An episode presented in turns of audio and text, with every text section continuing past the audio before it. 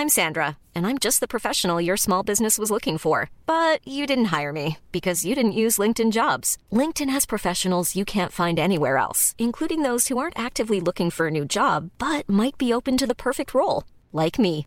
In a given month, over 70% of LinkedIn users don't visit other leading job sites. So if you're not looking on LinkedIn, you'll miss out on great candidates like Sandra. Start hiring professionals like a professional. Post your free job on linkedin.com/people today.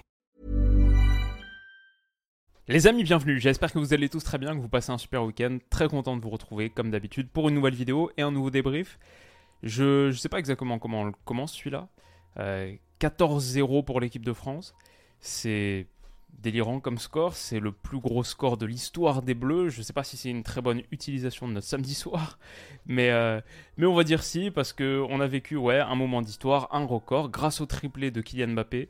Le doublé, il me semble, d'Olivier Giroud. Je vais pas vous mentir, tous les buts sont pas exactement euh, très très clairs dans mon esprit. Comme euh, je dis ici, je pense j'ai déjà oublié peut-être pas un peu moins de la moitié parce que j'ai revu quelques séquences pour, euh, pour faire les images. On va parler de tous ces buts.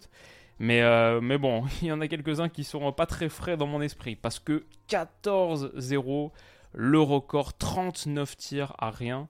Une pensée pour cet homme qui a vécu, je pense, une drôle de soirée. Voilà, il n'y a pas grand-chose de plus à dire que pour une équipe, euh, ce Gibraltar-là, qu'on avait battu que 3-0 chez eux, ok, mais je suis allé regarder sur Transfermarkt, leur tout meilleur joueur, il joue en 3 division anglaise, en Ligue 1. Sinon, en gros, c'est championnat gibraltarien, c'est même pas des pros, c'est des semi- semi-professionnels pour la plupart. Donc, euh, ouais, il y avait des risques que ça tourne à la correctionnelle et ça a très très vite bien tourné pour l'équipe de France sur ce débordement de Jonathan Klaus, qui pour le coup, c'est peut-être. euh, en vrai, je sais même pas quels enseignements on peut tirer de ça et quelle analyse vraiment, euh, est-ce que ça peut nous servir pour les prochains matchs. Mais il s'est mis en confiance et je pense qu'il a un rôle à jouer dans cette équipe de France où on n'a pas vraiment de latéral droit. Peut-être en attendant un jour euh, le Sacha Boet de Galatasaray, je sais pas, mais en tout cas, il y a un truc à jouer pour Jonathan Klaus en bleu. Et là, tout de suite, un centre, il se met en évidence. Il a été utile dans ce match, plutôt, plutôt bon. Et c'est contré, ça fait 1-0 au bout de 3 minutes de jeu, grâce à Santos. Euh, lui, le bandit, le, le brigand, le boucher de Gibraltar. Je suis allé checker son lieu de naissance, c'est effectivement Gibraltar, donc on peut, on peut le nommer euh, ainsi. C'est le boucher de Gibraltar. Lui, le défenseur central, central de Manchester 62, qui est apparemment un club gibraltarien.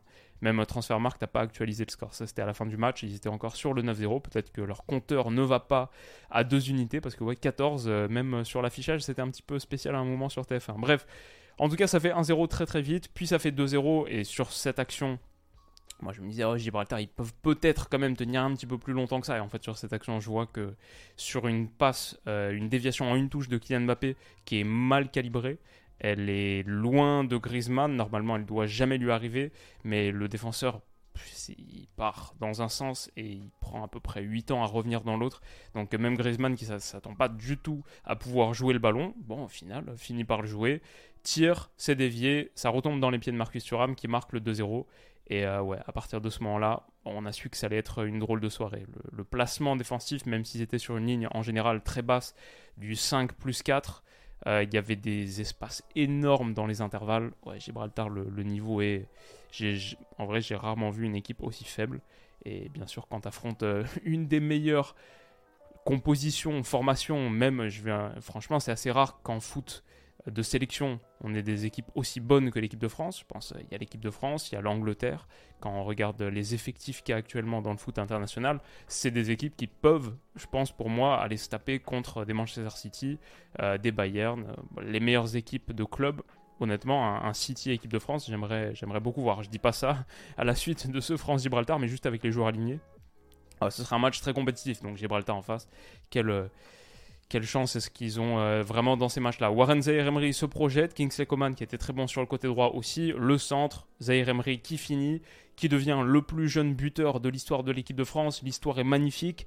Ouais, mais sauf qu'il se prend un- une semelle incroyable sur la cheville. Il peut même pas célébrer son but. En vrai, c'est triste. Et surtout, j'espère qu'il n'y a rien de grave, mais j'ai peur parce que l'intervention ici de Santos, qui n'est pas satisfait d'avoir marqué contre son camp au bout de 3 minutes, va aussi prendre son rouge et peut-être euh, briser l'élan d'un des prospects les plus intéressants du foot mondial, ouais, c'est énervant parce que franchement, euh, bah, c'est ce début de saison et de carrière euh, hyper intéressant pour Warren Zaire en équipe de France, il y a des choses à faire. Au Paris Saint-Germain, avec la Ligue des Champions, il y a des choses à faire. Donc, ouais, il prend ce rouge, il est nettement, nettement mérité parce qu'en vrai, c'est un attentat sur la cheville. Et l'image, euh, pour moi, elle fait, mal. Je... La cheville, elle tourne énormément. Et. Il est sorti en boitant, après il est rentré au vestiaire, à la mi-temps on l'a vu, euh, il marchait très très mal, donc, euh, donc ouais, c'est, en vrai c'est inquiétant. Et euh, on, lui envoie, on lui envoie toute notre force, tout notre soutien, c'est, c'est le gros point noir du soir, et ça fait un peu bader. Donc, donc voilà, et puis après sinon, il y avait des actions comme ça, genre ça c'est une équipe qui cherche à aller vers dans ce sens, et on n'a pas vu du tout de jeu dans l'autre moitié de terrain. Passe en retrait qui va être anticipé, coupé par Kingsley Coman et ce genre d'actions, elles vont faire réagir Olivier Giroud qui nous offre une image, peut-être un, futur mime. En tout cas, le, niveau de Gibraltar très compliqué. Derrière, il y a 10 minutes où ça tourne totalement. De 3-0, on passe à 7-0. Penalty de Kylian Mbappé, frappe de l'extérieur de la surface de Jonathan Klaus, Kingsley Coman à 6 mètres et frappe de l'extérieur de la surface de Youssouf Ofana. De là 29, 30e minute sur ce penalty à la 37e minute, on est passé de 3 à 7-0 et on arrive à la mi-temps à 7-0. Donc euh, ouais, à partir de ce moment-là, l'idée c'est juste euh, est-ce que l'équipe de France va battre le record? Ouais, elle va le battre en marquant 7 buts de plus en seconde, même 8 avec un qui sera refusé in fine pour hors-jeu. C'est Rabiot qui marque le 8ème, c'est Kingsley Coman qui marque le 9ème, bel appui sur euh, Kylian Mbappé, Kingsley Coman qui a fait un très très bon match parmi les meilleurs français et qui a bien réussi à ouvrir des espaces, c'était pas difficile, mais il a eu le mérite de le faire. Ousmane Dembélé ça, ça m'a fait marrer parce qu'il s'est procuré tellement d'occasions avec le PSG sur ce début de saison. On a vu euh, tellement de matchs, on a parlé de tellement de matchs. Et ce premier but, euh, il met du temps à venir, ou il a mis du temps à venir. Et là, euh, en tout cas en équipe de France, c'est pas son premier but de sa carrière en équipe de France, mais là, il était sur le terrain depuis deux minutes dans ce match. Hop, la frappe, tout de suite la réussite. Et aucune célébration. Donc il était un peu, un peu mesuré. En même temps, quand tu marques le dixième du match, I guess c'est logique. Sur ce centre en retrait de Théo Hernandez, qui lui aussi s'est montré Kylian Mbappé marque le 11e, le but du record. Pas grand chose de plus à dire, à part que le 12e, on s'en souviendra davantage, sur cette euh, frappe quasiment moitié de terrain, un petit peu plus avancée que ça, mais qui prend euh, à revers le gardien gibraltarien. Ça fait 12 et ça fera 13. Sur cet appui intérieur, Griezmann qui est trouvé par-dessus le dos de la défense. Déviation hyper intelligente, fine, bien calibrée pour Giroud. Parfait. 13 puis 14 sur ce retourné acrobatique après euh, l'intervention du gardien, gardien pardon, sur une frappe de Théo Hernandez. Retourné acrobatique d'Olivier Giroud, c'est magnifique et il n'y a rien de plus à ajouter dans ce match, à part que les visages, les sourires, ça fait plaisir à voir. Euh, ouais, belle image euh, de, ce trio et sur le banc aussi. C'était des grands moments de kiff. Le gros point noir, comme on a dit, c'est Kylian Mbappé, c'est Warren Zaire Emery. On espère que on espère que c'est pas trop grave, mais euh, un petit peu flippant. Ça finit donc 14-0 au bout de 2 minutes de temps additionnel. Et euh, une pensée pour notre pote qui a vécu euh, une, drôle, une drôle de nuit. Mais ouais, voilà, sinon il n'y a pas grand chose de plus à ajouter, à part que, je sais pas si c'est être rabat-joie de dire ça, mais avant même le début du match, moi j'hésitais à en faire une vidéo parce que je me dis qu'est-ce qu'on peut vraiment analyser? Bon, à la fin, voilà, on débriefe parce que c'est quand même l'équipe de France. S'il y a des trucs à dire au sujet de l'équipe de France, on sera là pour les dire, bien sûr. On se met un petit peu euh, en direction, en route vers l'euro, mais il n'y a pas grand-chose euh, qu'on peut fournir niveau analyse. Pour une équipe qui a remporté donc pour l'instant ces 7 matchs, qui était déjà qualifiée et sûre de finir première avant cette rencontre, pour une équipe qui était déjà éliminée et sûre de finir dernière avant cette rencontre, qui a marqué aucun but, qui en a encaissé 35, je sais pas, est-ce que ces matchs-là euh, sont vraiment nécessaires? Ouais, I guess, pour prétendre que tout le monde peut se qualifier pour euh, les grandes compétitions.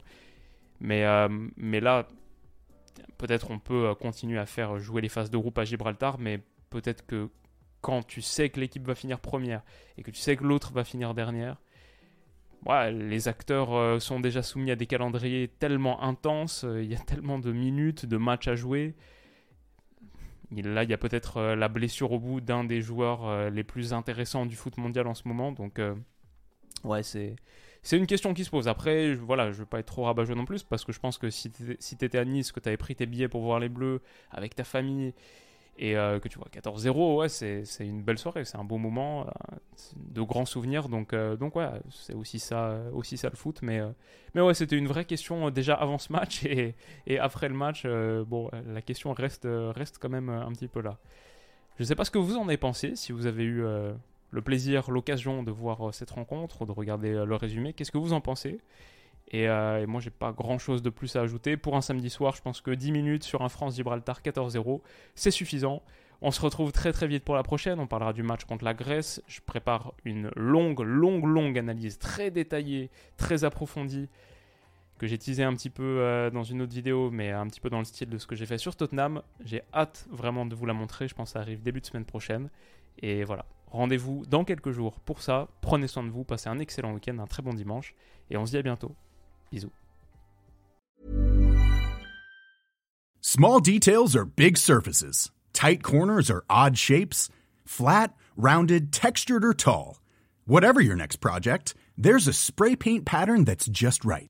Because Rust new Custom Spray 5 and 1 gives you control with five different spray patterns.